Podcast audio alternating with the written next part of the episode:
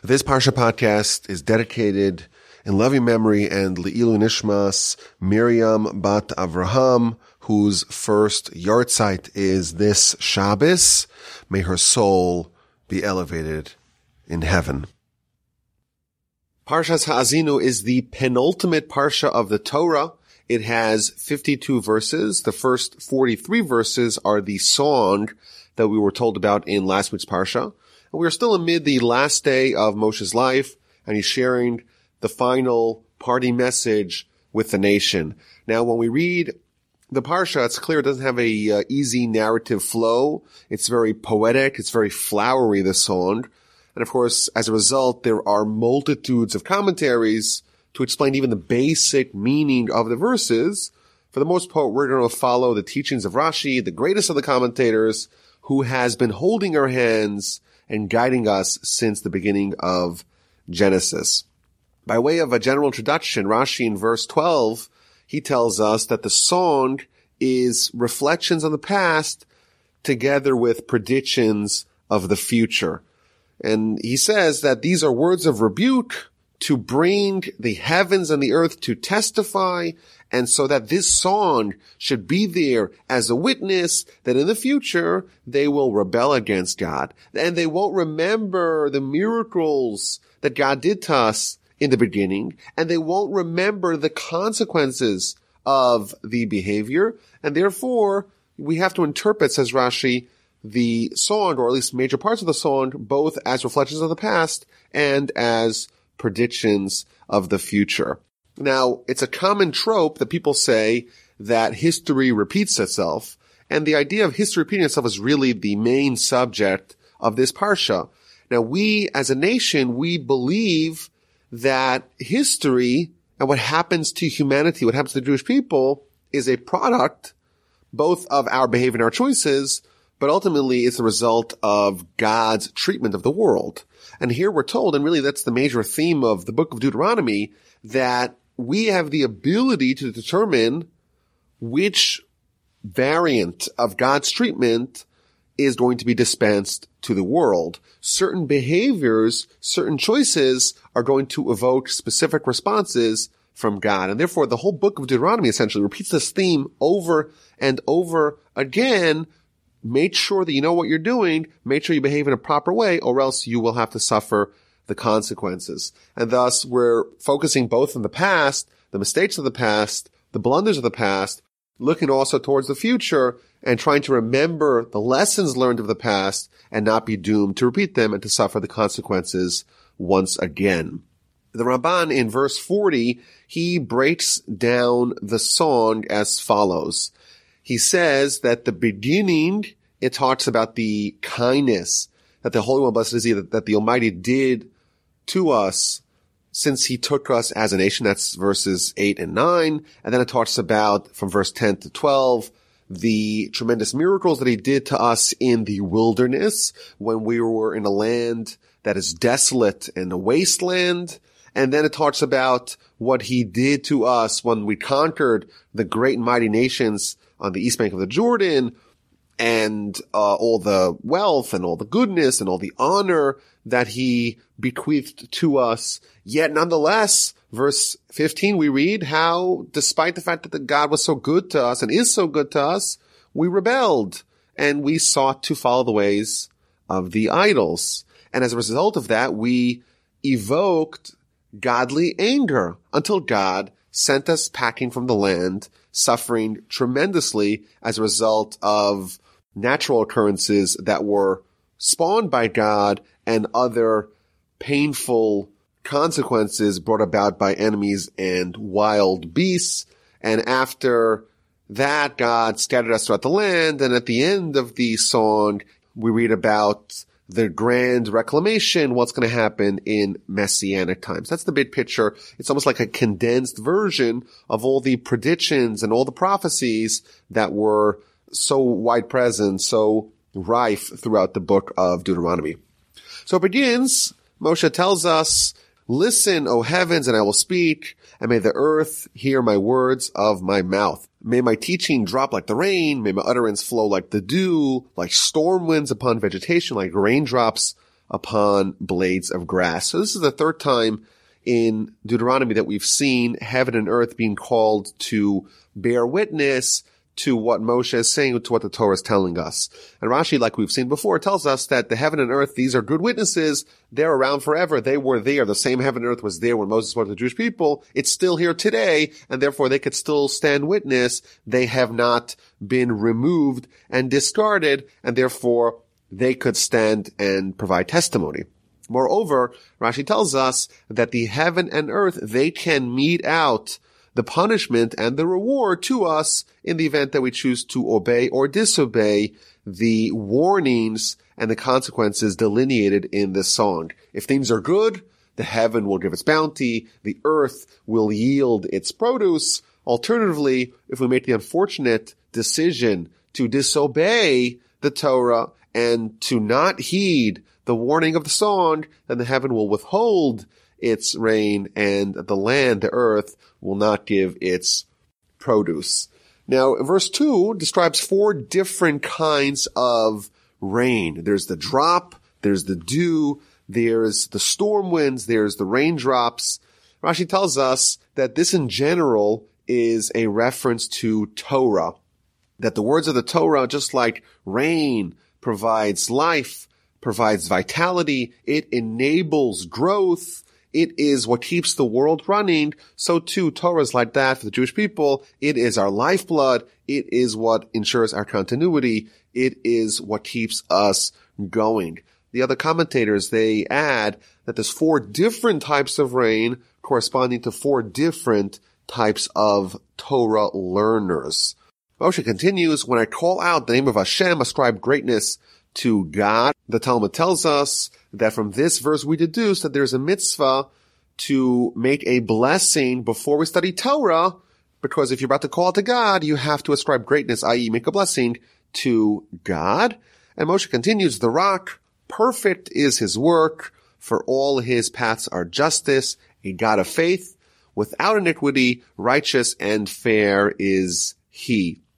Moshe here is praising that God is righteous in how he dispenses reward and punishment with precision. Rashi tells us that God punishes perfectly, i.e. slowly, without a tsunami of punishment. Even though God is all powerful, even though God is omnipotent, even though God could single-handedly in an instant destroy all the sinners, that's not how he operates. He does it slowly and without the flood of punishment that would totally destroy us. He is perfect in his behavior. I think there is a deep point over here. Humans, we tend to view punishment for crimes as a way of getting revenge or as a way of minimizing bad behavior. And therefore we want to have a deterrent. So people shouldn't be sinful. People shouldn't do crimes. People should obey the law. People shouldn't be menaces on society. And therefore we'll have punishment. That's not how God operates. His punishment is not to get, take revenge, and it's not even to ensure to compel good behavior. Rather, it's about nudging us, encouraging us, coaxing us, massaging us to the way of righteousness. And therefore, when he wants to punish us, when he wants to give us consequences for our bad behavior, he does it gently, does it softly, so that we will not be destroyed, so that we will take the lesson to heart, to heart and will indeed rectify, mend, refine our ways and won't be needing any further punishment.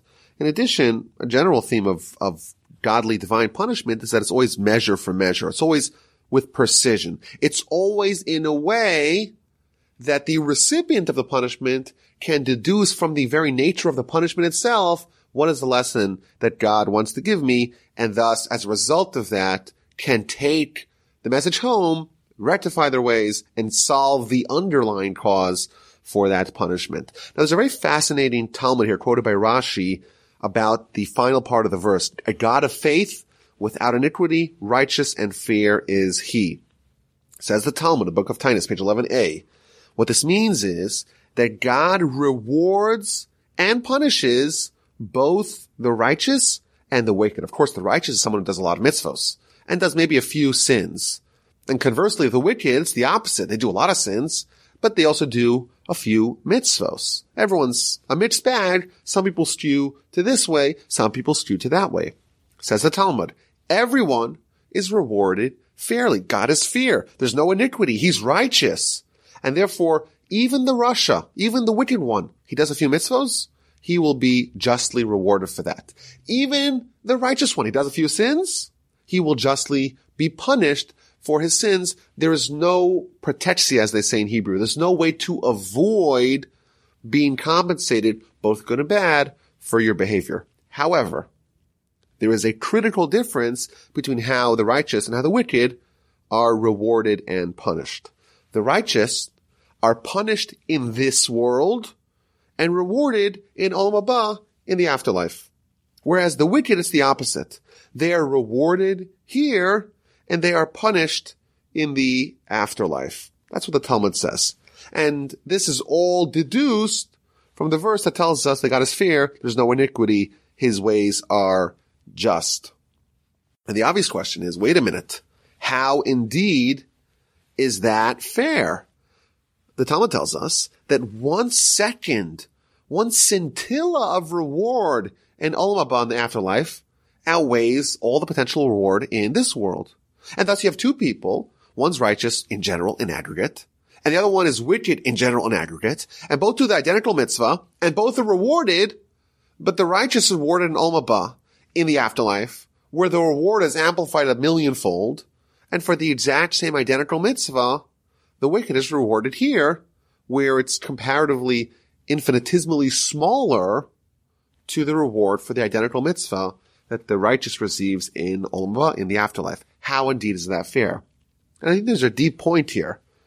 The deep point is that not only is God fair, that he will reward and punish everyone for their deeds, but he even lets people choose which venue of reward and punishment they prefer. You do a mitzvah, you get rewarded. God's fair. Where do you want your reward? That too is part of God's fairness. He lets you choose. You want a reward here. If you prioritize this world, if you try to optimize for this world, God says, okay, you want to be rewarded here? Sure, I'll reward you here. If you're someone who is righteous in general, by definition, that means you're someone who wants to prioritize your soul over your body, the world of the soul over the world of the body. And consequently, you're asking God that you want to be recompensed. You want to be rewarded for your mitzvah in the afterlife. And God says, okay, he is fair. He will let you choose which world that you prioritize, which world you deprioritize. In the world that you deprioritize, you'll be punished. In the world that you prioritize, you will be rewarded. A very powerful idea that we see here from Rashi and the Talmud.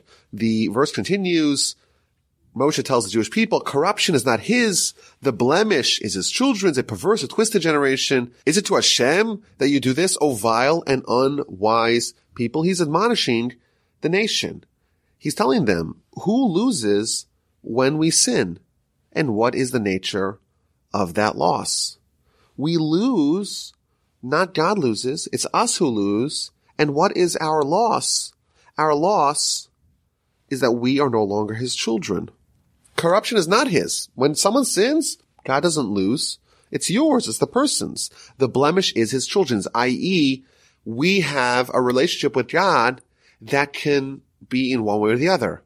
We're described as children of God. We're described as slaves of God. Says the Talmud, when we behave properly, we're uplifted to being like children of God. When we disobey God, we still have a relationship with Him, but the nature of that relationship changes. Now we are slaves of God. We're servants of God. He is our master, no longer our father. And here, that's what the verse is saying. Moshe is telling the Jewish people, you're going to blemish yourself if you sin, if you corrupt yourself, and you're going to lose, you're going to forfeit that very close relationship that you had when you were considered children of God. Now you're going to be only slaves of God. And is it really fair? There's very, very sharp criticism here that Moshe is levying upon the sinners. Is it to Hashem that you do this, O vile and unwise people?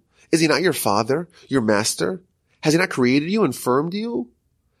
how could you reject God who has done so much good for you?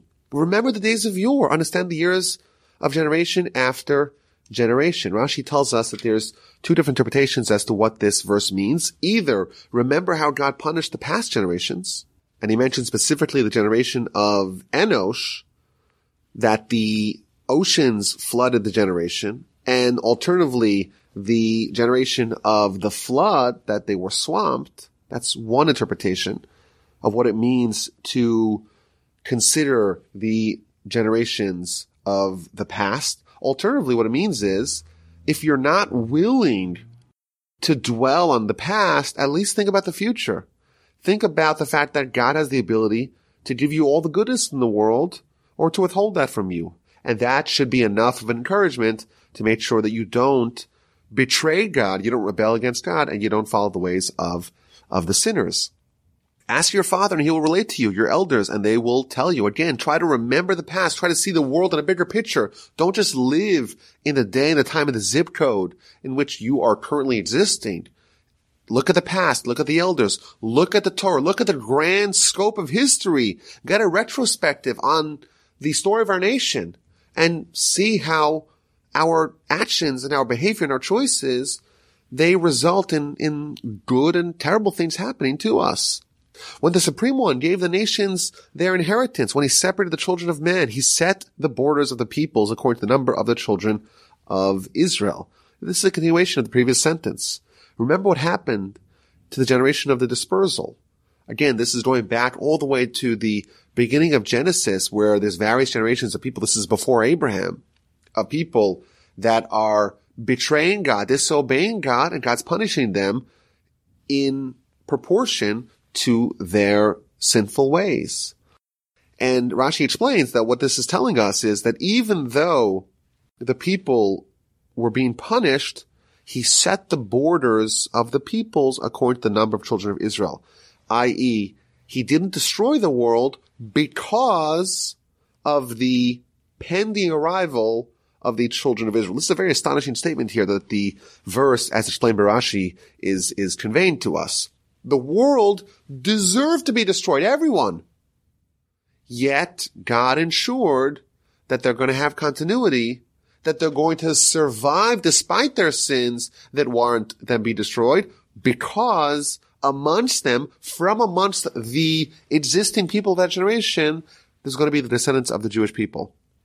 And Abraham is going to emanate, is going to descend from those people, and consequently, the whole world has continuity. In effect, what it's saying is if not the Jewish people, the idea of humanity inhabiting the world, that would not have existed post the generation of the dispersal.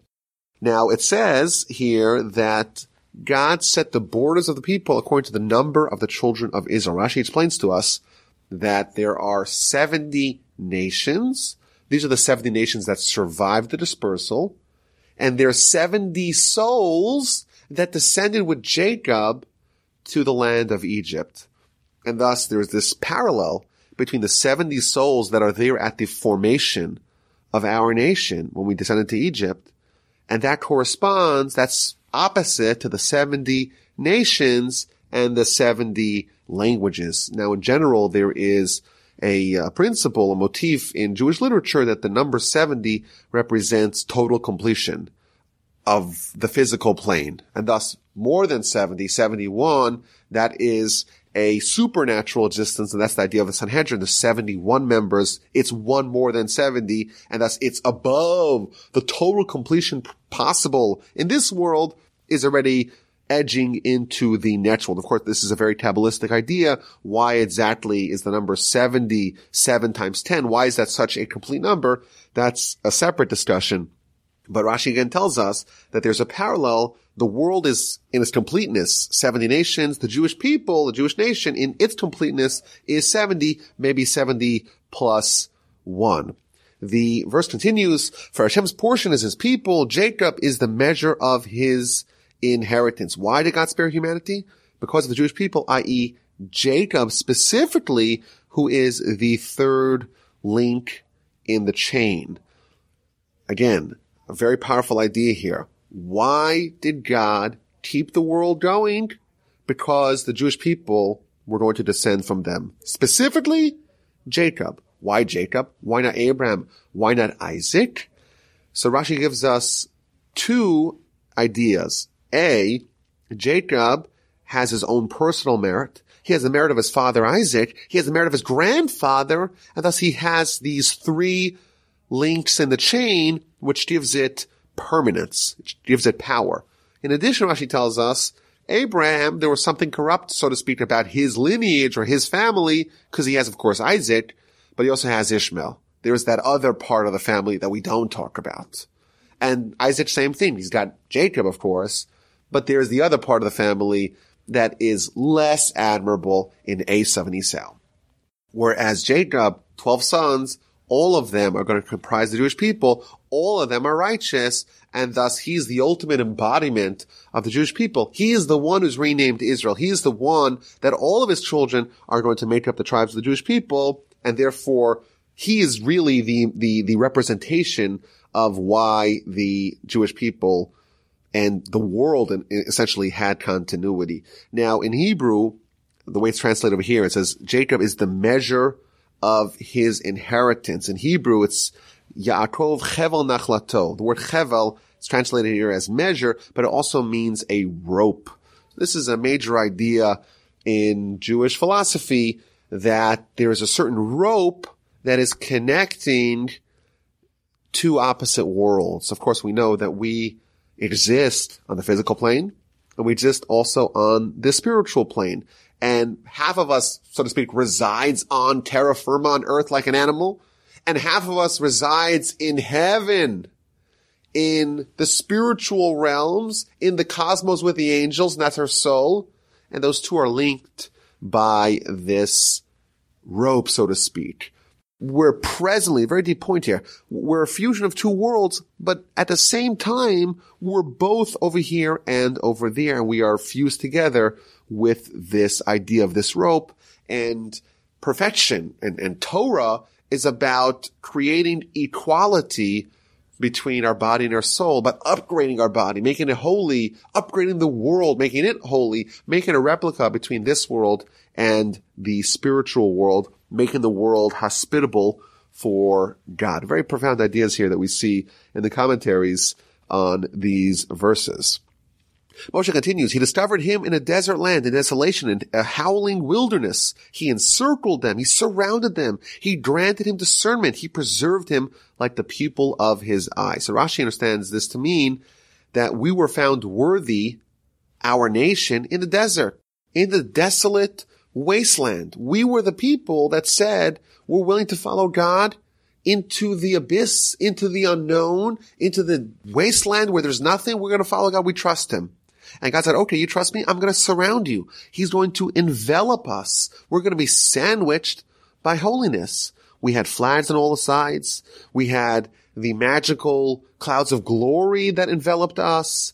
We were surrounded on the bottom of the mountain where God flipped the mountain over us like a barrel. And as an aside, the commentaries ask here, wait a minute.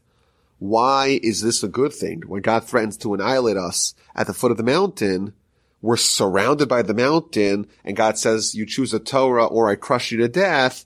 It seems to be dissimilar to the other examples that Rashi brings of what it means that God surrounded us.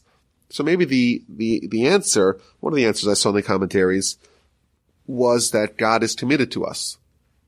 When God at Sinai made the pact, made the covenant with the Jewish people and said, you accept the Torah, great. If not, I crush you to death.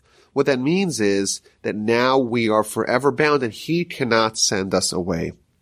Maybe on a different level, we could say that, you know, this bond that was forged at Sinai, it wasn't just the fact that God took the mountain and held it over us and said, if we accept the Torah, great. If not, he's going to crush us to death. It wasn't a single one-time event, but it's an ongoing relationship. Our nation was physiologically changed at Sinai, we became dependent on something that previously we were not dependent upon, namely Torah. And yes, God held the mountain over us and threatened us with death if we don't accept the Torah. But that didn't go away.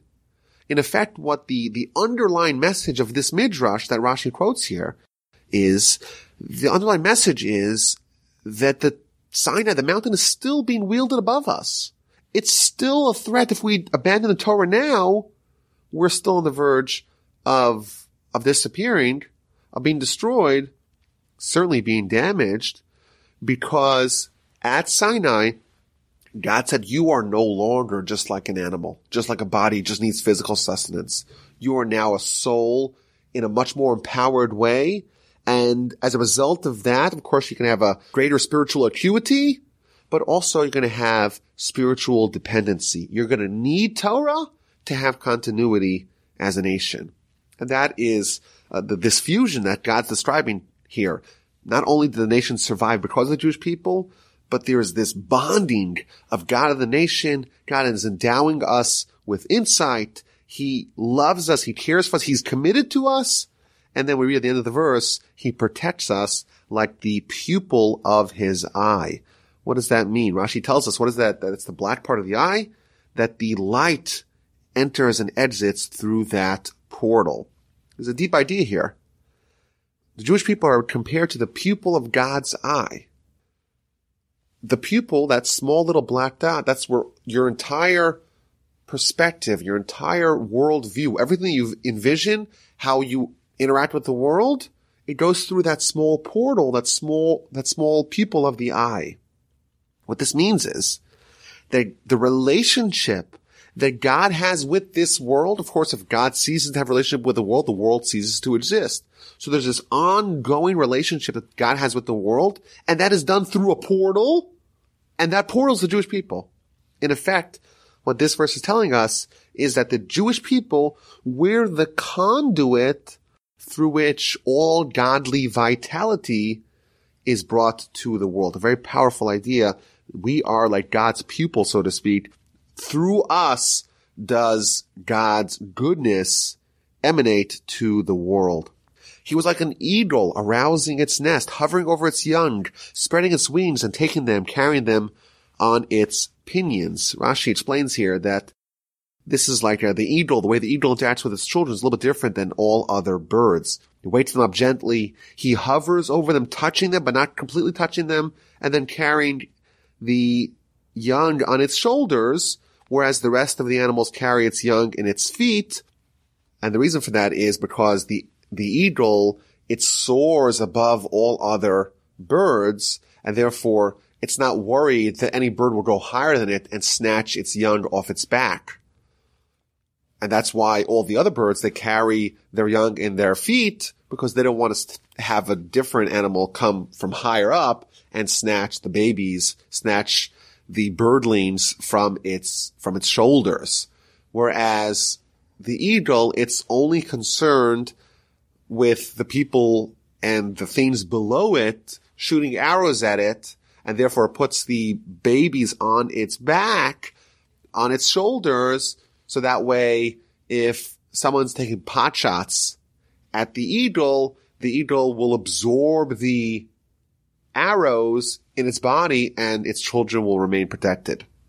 Similarly, God, when he carried us out of Egypt, it was like on the wings of eagles, because he took care of us and he surrounded us and all projectiles that were sent our way were all absorbed by God and he protected us from, from them.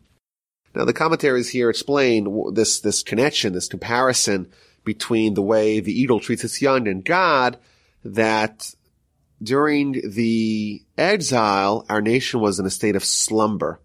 We were sleeping and God woke us up and he did that via his punishment of Pharaoh and Pharaoh's nation, the Egyptians, the fact that our servitude, our slavery, it ended. He hovered over us and he transported us to Sinai and then to the doorstep of Israel. This is all trying to be evoked here, trying to be brought up by this comparison to the eagle.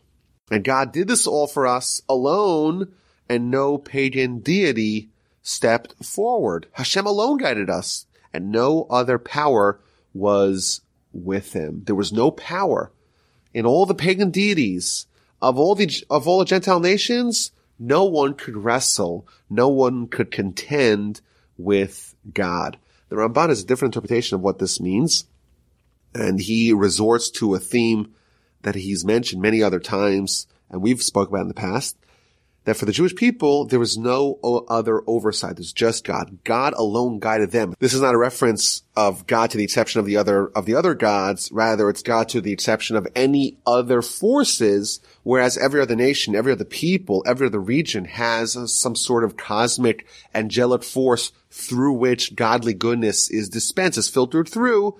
But the Jewish people were not like that. It's just God, God alone, who is overseeing our people. He would make him ride on the heights of the land. He would have him eat the ripe fruits of my fields. He would suckle him with honey from a stone and oil from a flinty rock. Again, very, very dramatic, very poetic song here that Moshe is telling the Jewish people. Butter of cattle and milk of sheep with the fat of lambs, rams born in Bashan and he goats with wheat as fat as kidneys, and you would drink blood of the grapes like delicious wine. So Rashi explains how these verses, they correspond to all the amazing bounties of the agricultural riches of the land of Israel. And it's describing again how things are so good for us. God's watching over us. Yet, because things are so good, at that point, we are more likely to reject God than if things were poor for us. And this is a theme that's appeared many times in the Torah that it's not when things go bad that we're likely to abandon our faith. It's when things go excessively good, wonderfully good. And that, ironically, is the product of God intervening, making sure things are great for us. And when things are great, what do we read? Verse 15, Yeshurun, which is a name for the Jewish people. And it's actually a, a praiseworthy name. Yeshurun means upstanding. Even though we're Yeshurun, we became fat and we kicked. We rebelled. We got corpulent and we rejected God. We deserted God its maker. And we were contemptuous of the rock of our salvation. And we provoked God's anger, God's jealousy with strangers. We angered God with abominations. We started following the ways of the idols. We would slaughter to demons without power, gods whom they did not know, newcomers recently arrived whom your ancestors did not dread. We have everything going for us, and yet we reject God and we start committing abominable deeds. We anger God with alien things. Rashi explains, what does that mean? He gives examples of various abhorrent and morally decrepit things that they will do. The Ramban has a different interpretation. He says that all the rebuke relates to idolatry, and he interprets it with other abominable acts, namely that of child sacrifice. So we're going to deviate and follow the follow the idols, and we're going to sacrifice to demons without power, to gods that they knew not, and gods that our ancestors did not dread.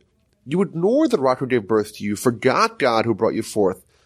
Hashem is going to see what happened. He's going to be provoked by the anger of his sons and daughters. He will say, I shall hide my face from them. See what their end will be, for they are a generation of reversals, children whose upbringing is not in them. God here is described as the one who bore us. And we're going to rebel against the God who brought us into existence. And we're going to, in the words of Rashi, weaken his power. Meaning that we're going to redirect the way he is inclined to treat us.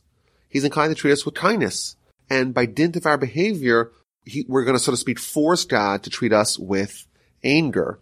From this point forward, the Ramban points out that there's a change in tense. Up to this point, Moshe is speaking in first person, and now he's going to speak in, in third person, describing the acts of God for the rest of the song. As a result of our behavior, we're going to inspire, we're going to catalyze God to punish us from being this ungrateful people. We're going to reject the ways of God, and we're going to seize exhibiting, manifesting the training that we got. And God's going to punish us in kind. They provoked me with a non-God. They angered me with their vanities. So too, I shall provoke them with a non-people, with a vile nation shall I anger them. Measure for measure. We say that we're going to reject God. We're going to discard God in exchange for a non-God. God says, okay, I'm going to discard you as a nation for a non-nation. Which nation is it referring to? Some say it's the Babylonians, maybe the Crusades, maybe it's a reference to an entity that doesn't abide by the Geneva Convention, a like a like a nation or a people that's a non-nation because they don't play by the rules. And it again talks about the punishment that we're going to have. Fire is going to be kindled in my nostril, blaze to the lowest depths. I shall consume the earth and its produce, set ablaze what is found on the mountains. There's four descriptions of fire. Commentaries tell us it corresponds to the four kingdoms that subjugated the Jewish people. And it's kind of hard to read. I shall accumulate evils against them. My arrows shall use up against them. God's going to use his arrows. He's going to exhaust his arrows on the Jewish people. Rashi tells us a beautiful idea. There's a paradox of Jewish history. Despite the fact that God is going to exhaust all his arrows against us, we're still going to be around as a nation. We're going to suffer the most, yet improbably, against all odds, we are going to survive. But the pain and the punishment and the suffering is going to be intense. Bloating of famine, battles of flaming demons, cutting down by the noontime demon, and the teeth of the beast shall dispatch against them, with the venom of those that creep on the earth. Five different punishments. The Baal explains this corresponds to the rejection of the five books of Moses. We have the five books of the Torah. We're going to reject them. God says, okay, I'm going to give you five different terrible punishments. On the outside, the sword will bereave. Indoors, there will be dread. We'll suffer inside, we'll suffer outside. And then God says, I will scatter them. I will cause their memory to cease from man. God says there is legitimate reason for us to be gotten rid of, for us to be destroyed. But why won't God do it? Were it not for the anger of the enemy who is pent up, lest his tormentors misinterpret, lest they say our hand was raised in triumph. We're going to have vengeful enemies and they're going to be taking credit for everything that's happened to the Jewish people. They're going to say it's us, it's our gods that caused the nation of Israel to falter. And as a result of that, so that they don't take credit, an amazing thing here, because there is such a corruption, a perversion of what's going to result if we are getting destroyed, that's why we're going to survive. There's going to be a nation or nations bereft of wisdom, bereft of insight, and they don't realize that this is the hand of God operating, had they been wise, they would indeed understand the reason, the underlying reason for Israel's suffering. And again, these are themes that really appear in every juncture of Jewish history. We're hated. We don't know why we're hated. Here we find out. What happens to us? We don't know the reason. We don't know the origin. Here we find out. And the other nations, they themselves don't know why they hate us so much. And then when they triumph over us, they think that the reasons why they hated us that's the real reasons why they were victorious, but that's indeed not the correct one. And as a result of that, we will survive. We're going to be under the rule, the dominion of our overlords, and they won't really understand why. For not like our rock is their rock. Our God versus their lowercase g God, they're different they're going to misinterpret it. They're going to be in charge, but not for long. And then verse 32 goes back to explaining why the people are the brink of destruction. So it's again very hard to read it. Barashi pieces it for us together that our our behavior is so abominable, it's so unconscionable that we're supposed to be destroyed. We're not going to be destroyed. And it goes on to this parenthetically, this aside as to why it won't happen. And then it goes back to explaining why it ought to have happened. Why indeed were we on the brink of destruction? Because we're going to behave like the people of Sodom, the people of Gomorrah. Our vineyards are the, like the vineyards of Sodom, the fields of Gomorrah. Their grapes are grapes of gall. Clusters of bitterness were given to them.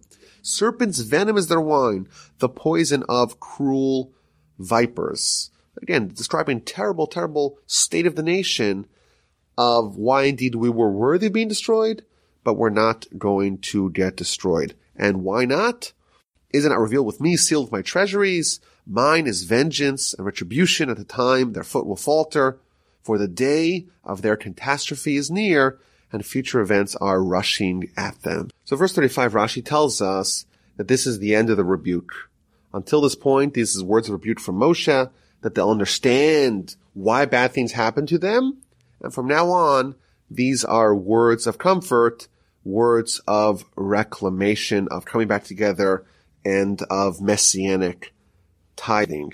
Verse 36, when Hashem will have judges people, he shall relent regarding his servants. We're going to have suffering, we're going to have punishment, but it's going to be mixed with a little bit of mercy. God's going to say, where is their God? The God of the idolaters, lowercase g. The rock in whom they sought refuge. The fat of whose offering they would eat. They would drink the wine of their libations. Now I'm going to say to the Jewish people, where are the gods of the foreign nations, of their enemies? Where are they? Why is their potency not present? Everyone will see. See now that I am He. There is no God with me. I put to death and I bring to life. I struck down and I will heal. And there is no rescuer from my hand. Both punishment and the reclamation, both of them show us God's unimpinged power. When things are going bad for us, not, no one could save us. We're, we have no hope besides for God. He's the one pulling the strings. When things are going good for us, when we're being saved by God, all the powers cannot do anything to stop that. For I shall raise my hand to heaven and say, as I live forever. So a little bit difficult to understand what this means. Rashi explains it refers to an oath that God, so to speak, raising his hands to heaven, making a promise. The Ramban, he says, very nice idea, that God is going to restore the supernatural treatment of Israel that was cast aside. At this juncture in the song, it's talking about what's going to be when the nation is going to have their vengeance against their enemies. This is going to be the product of God raising his hand, so to speak, restoring the way he used to treat us in the past. There is a method of God treating us when there's a destruction of evil and the revelation of God, and that is going to be restored once again at this point in history. And the revenge is going to be intense. I shall return vengeance upon my enemies, and upon those who hate me I shall bring retribution. I shall intoxicate my arrows with blood. This is the good kind of vengeance, because this is vengeance against our enemies. And my sword shall devour flesh, because of the blood of corpse and captive, because of the earliest depredations of the enemy. O nations, sing the praise of his people, for he will avenge the blood of his servants, he will bring retribution upon his foes, and he will appease his land and his people. That's the end of this song. There's a very important Ramban here where he puts the song in, in historical context. So first of all, he points out that God is describing attacking his enemies when really he's attacking the Jewish people's enemies.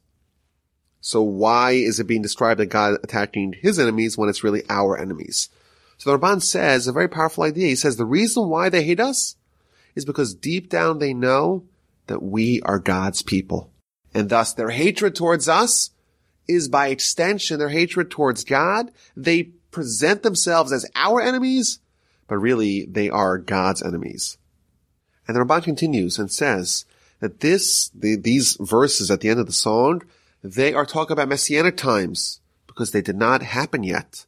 Why? Because even though Jewish people came back to Israel and restored hegemony over the land in the second Commonwealth era, during the time of the Second Temple, they were still subjugated to the kings of Babylon and to the kings of Greek and uh, and to the Roman Empire, etc. There wasn't a time yet, says the Ramban, where this was fully fulfilled.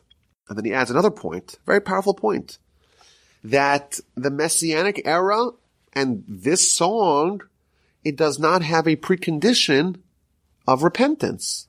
Rather, his words, this is a document of testimony that we will do all these terrible things and that God will punish us with anger, but will still survive and will return and he will get revenge on our, our enemies with his strong sword and he will atone for our sins. He will expiate us from our sins for his name. Therefore, this is a, this is a, uh, an amazing idea This song is a promise that the future exile will happen against the will of the heretics. There's going to be heretics. So you would think that you need to fix the heresy before the messianic prophecies can be fulfilled. Here we see no. It's going to be against the will of the heretics. There will still be heretics and they're going to say, no, no, we're not interested.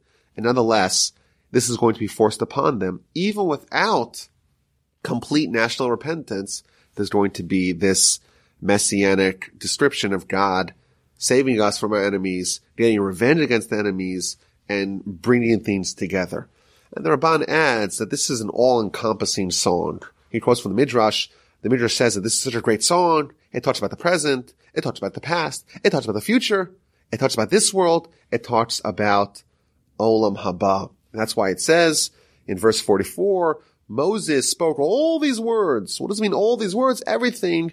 Because even though it's a very short section of the Torah. It's only a couple of dozen verses, but it covers a lot of themes. And the Ramban ends his comment, his essay, by noting that this is an unparalleled prophetic prediction. He says, if this song, if this song was written by one of the stargazers, by one of the prognosticators, by one of the clairvoyant quote unquote prophets of yore who would look at the stars and would be able to testify that this is going to happen, we would have to believe him because indeed everything happened to a T. And therefore, because the beginning of the song already happened and we know that it's already in the past, this is the Ramban speaking in the 13th century. So too, says the Ramban, we should believe and we should await and we should yearn the words of God via his trustworthy prophet, i.e. Moses, that the rest of the song will also come true. The song ends that the nation, our nation is going to be praised by our enemies, by all the nations, says Rashi. Why?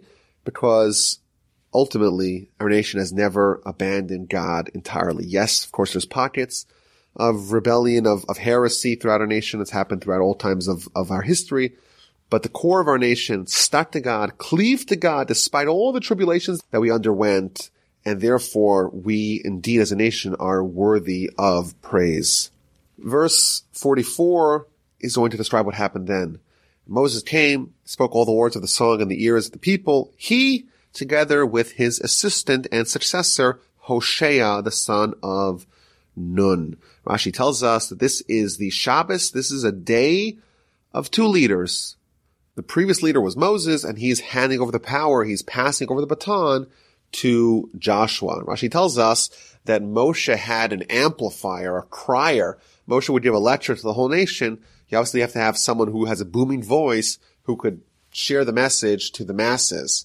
And on this final lecture of, of Moses, he, it's him, of course, and his Meturgamon, his crier, and Joshua too is using this crier. Why? Because otherwise, if Joshua does not have this strengthening of by Moses, people are going to say, well, if you were really supposed to be Moses' successor, if Moses really wanted you to be his successor, he would have allowed you to use his Meturgamon, his crier, still in his lifetime. So to quell any questions of the legitimacy of Joshua, Moses is doing this, this process, this conveyance of the song together with him. Now it's interesting. His name is Joshua. And we know in the book of Numbers during the episode of the spies, his name previously was Hosea, but a letter was added to turn Hosea into Yehoshua. And here, as he's about to be brought into the greatest position in the whole nation, he's once again called by the name Hosea, the name of his youth. Rashi tells us, why is he called Hosea? To tell you something great about, about Joshua. He was indeed worthy of being Moses' successor. He did not let it get to his head. Even though he was given greatness, he lowered himself like he was in the beginning, despite the fact that he was being aggrandized, was being promoted, he's going to be the leader of the Jewish people. He still behaved, he still portrayed himself like the same Hosea, like the same humble youth before he was given greatness. And this is a general theme that whenever someone is given greatness by God, to the degree of their promotion must be the degree of their humbleness, of their humility, of their lowering themselves. So we mentioned in the past, we'll say it again, that when we pray the Shemona Esrei, we pray the Amidah prayer, we bow four times. Two of the first blessings, two of the last blessings. Whereas a high priest, when they pray, they're of course promoted to the second highest position of leadership in the, in the Jewish people. Well, they have to bow by every one of the 18 slash 19 blessings. What about a king? The greatest leader, the number one position? With that great leadership comes a responsibility for great humility. And the halacha states, the Talmud tells us that once he bows the first time, he doesn't unbow until the prayer is completed. The verse continues, Moses concluded speaking all these words to all of Israel. He said to them, apply your hearts to all the words I testify against you today, with which you are to instruct your children, to be careful to perform all the words of this Torah, for it is not an empty thing for you, for it is your life, and through this matter shall you prolong your days on the land to which you cross the Jordan to possess it. There's an amazing Rashi here. What does it mean where Moshe tells the Jewish people to apply their hearts? Says Rashi, when someone wants to study Torah, you have to have total alignment. Your eyes, your ears, and your heart all have to be ready and positioned with full attention, with total concentration to absorb the words of Torah. He quotes a verse in Ezekiel, the verse in Ezekiel where God's conveying the measurements of, of the temple to Ezekiel. He tells him, see with your eyes, hear with your ears, and place upon your heart. Again, total alignment. And we see, you know, in a building, in an edifice where you could see it with your eyes and you can measure it, yet God says you need to have total concentration. How much more so? With words of Torah, says Rashi, what does that mean? This is like mountains balancing on strands of here. How much more so must a person be totally, fully engaged in order to study Torah properly? In the next verse where it says, it's not an empty thing for you, Rashi gives us two explanations.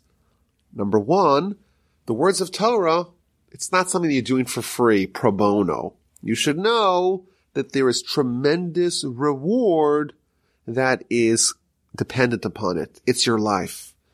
In addition, Rashi tells us that there's no empty calories in the Torah. There's no verses that don't contain meaning. Everything is totally replete and engorged with value, with insight, with meaning, with understanding. He quotes a, a verse, a verse in chapter 36 of, of Genesis. It seems like it's an extra verse. It talks about, you know, who was married to who, who was whose con- concubine. And the Talmud elaborates how there's so much value and so much insight in that words. Now the Talmud, the Talmud tells us, based upon this verse, where the verse tells us that the words of the Torah, it's not an empty thing for you, if you find a verse in the Torah that seems empty, it seems lacking wisdom or insight, then really it's revealing that the emptiness is from you. If you are full, if you are spiritually engaged, then you'll realize that there's nothing lacking in the Torah. There's nothing that doesn't have value to it. And therefore, if you find a verse that's empty, really what it's revealing is that you are empty. You need to fill yourself up to become a vessel capable of, of absorbing and understanding and discovering value and insight into the Torah. The parsha ends, Hashem spoke to Moses on that very day, saying, go up to the mountain, in the land of Moab, across the Jordan from Jericho, see the land of Canaan. I'm going to give it to the children of Israel as an inheritance, but you're going to die on this mountain. You're going to die the way Aaron did because you disobeyed me in the episode of the waters of strife at Kadesh when you hit the rock instead of speaking to it. From a distance you should see the land, but you're not going to enter the land that I give to the children of Israel. Rashi tells us that there's three places in the Torah where it says on that very day, meaning on the, the, middle of the day where everyone's watching. In the story of Noah, it says that on that very day, in the middle of the day, where it was bright, it was noon, Noah entered the ark. Why? Because the people of his generation, they said, Noah, you're going to build this ark and we're all going to drown? Absolutely not. You try to go into the ark we're going to take weapons and kill you. And God says, oh yeah? Really? You think you're going to stop Noah? I'm going to have Noah not sneak in clandestinely in the middle of the night. In the middle of the day. The sun is out. Everyone's there. Everyone's witnessing. Let's see you try to stop Noah. Whoever wants to rebuff my will, come give it a shot. And of course they did, it did not work out for them. Similarly, in Egypt, in the middle of the day, in the very middle of the day, God takes the Jewish people out of the land of Egypt. That's a verse from Exodus chapter 12. The Egyptians say, oh, you think you're going to escape? You've been subject to us for hundreds of years. You're just going to escape like that? We're going to stop you. We're not going to allow you to leave. God says, really? You're not going to allow the Jewish people to live? I'm going to take them out in the middle of the day. I'm not going to sneak them out in the middle of the night. In the middle of the day, let's see if you have the strength and the power to rebuff me. Similarly over here, the Jewish people said, Moshe, you're going to take him away from us? This same man who took us out of Egypt, who split for us the sea, who gave us the manna, he gave us the water out of the rock, he gave us the Torah. We're not going to allow him to die. God says, really? I'm going to take him out in middle of the day. Let's see if you have the ability to stop me. Very powerful idea here. The Jewish people thought that they could keep Moses alive. Most likely it's via prayer. We see there's a famous story in the Talmud where Rabbi Judah the Prince was about to die and they didn't allow him to die because they were praying so intensely that he should survive. And it had to, they had to be distracted in order to allow the angel of death to come take the body of Moses. And the Jewish people said, okay, you're going to try to kill Moses? You're going to try to take Moses? We're going to stop it. And God says, okay, let's see. I'm going to take him in the middle of the day and you do whatever you can to try to stop him from dying. It's not going to work. Rashi, in addition, tells us that Moses is going to pass like Aaron, his brother, passed. Aaron died with the highest level of death, with a seamless extraction of the soul from the body. Moses coveted that death, and indeed he is being told here that he's going to have that same kind of death. Parenthetically, the Talmud tells us, in the book of Brachos, page 8a, that there's 903 different types of death in varying degrees of harshness. Moses and Aaron and all the righteous people, they have this highest level of death, what's called misas neshika, death by kissing, so to speak, where they die very seamlessly and very painlessly. And uh, thus concludes the penultimate parsha. My email address is rabbiwolbe at gmail.com, and I look forward to speaking to you next week to read the final message, the blessing that Moshe is going to give the Jewish people as he's about to pass, and the description of Moshe's death and the eulogy that the Torah gives for Moses.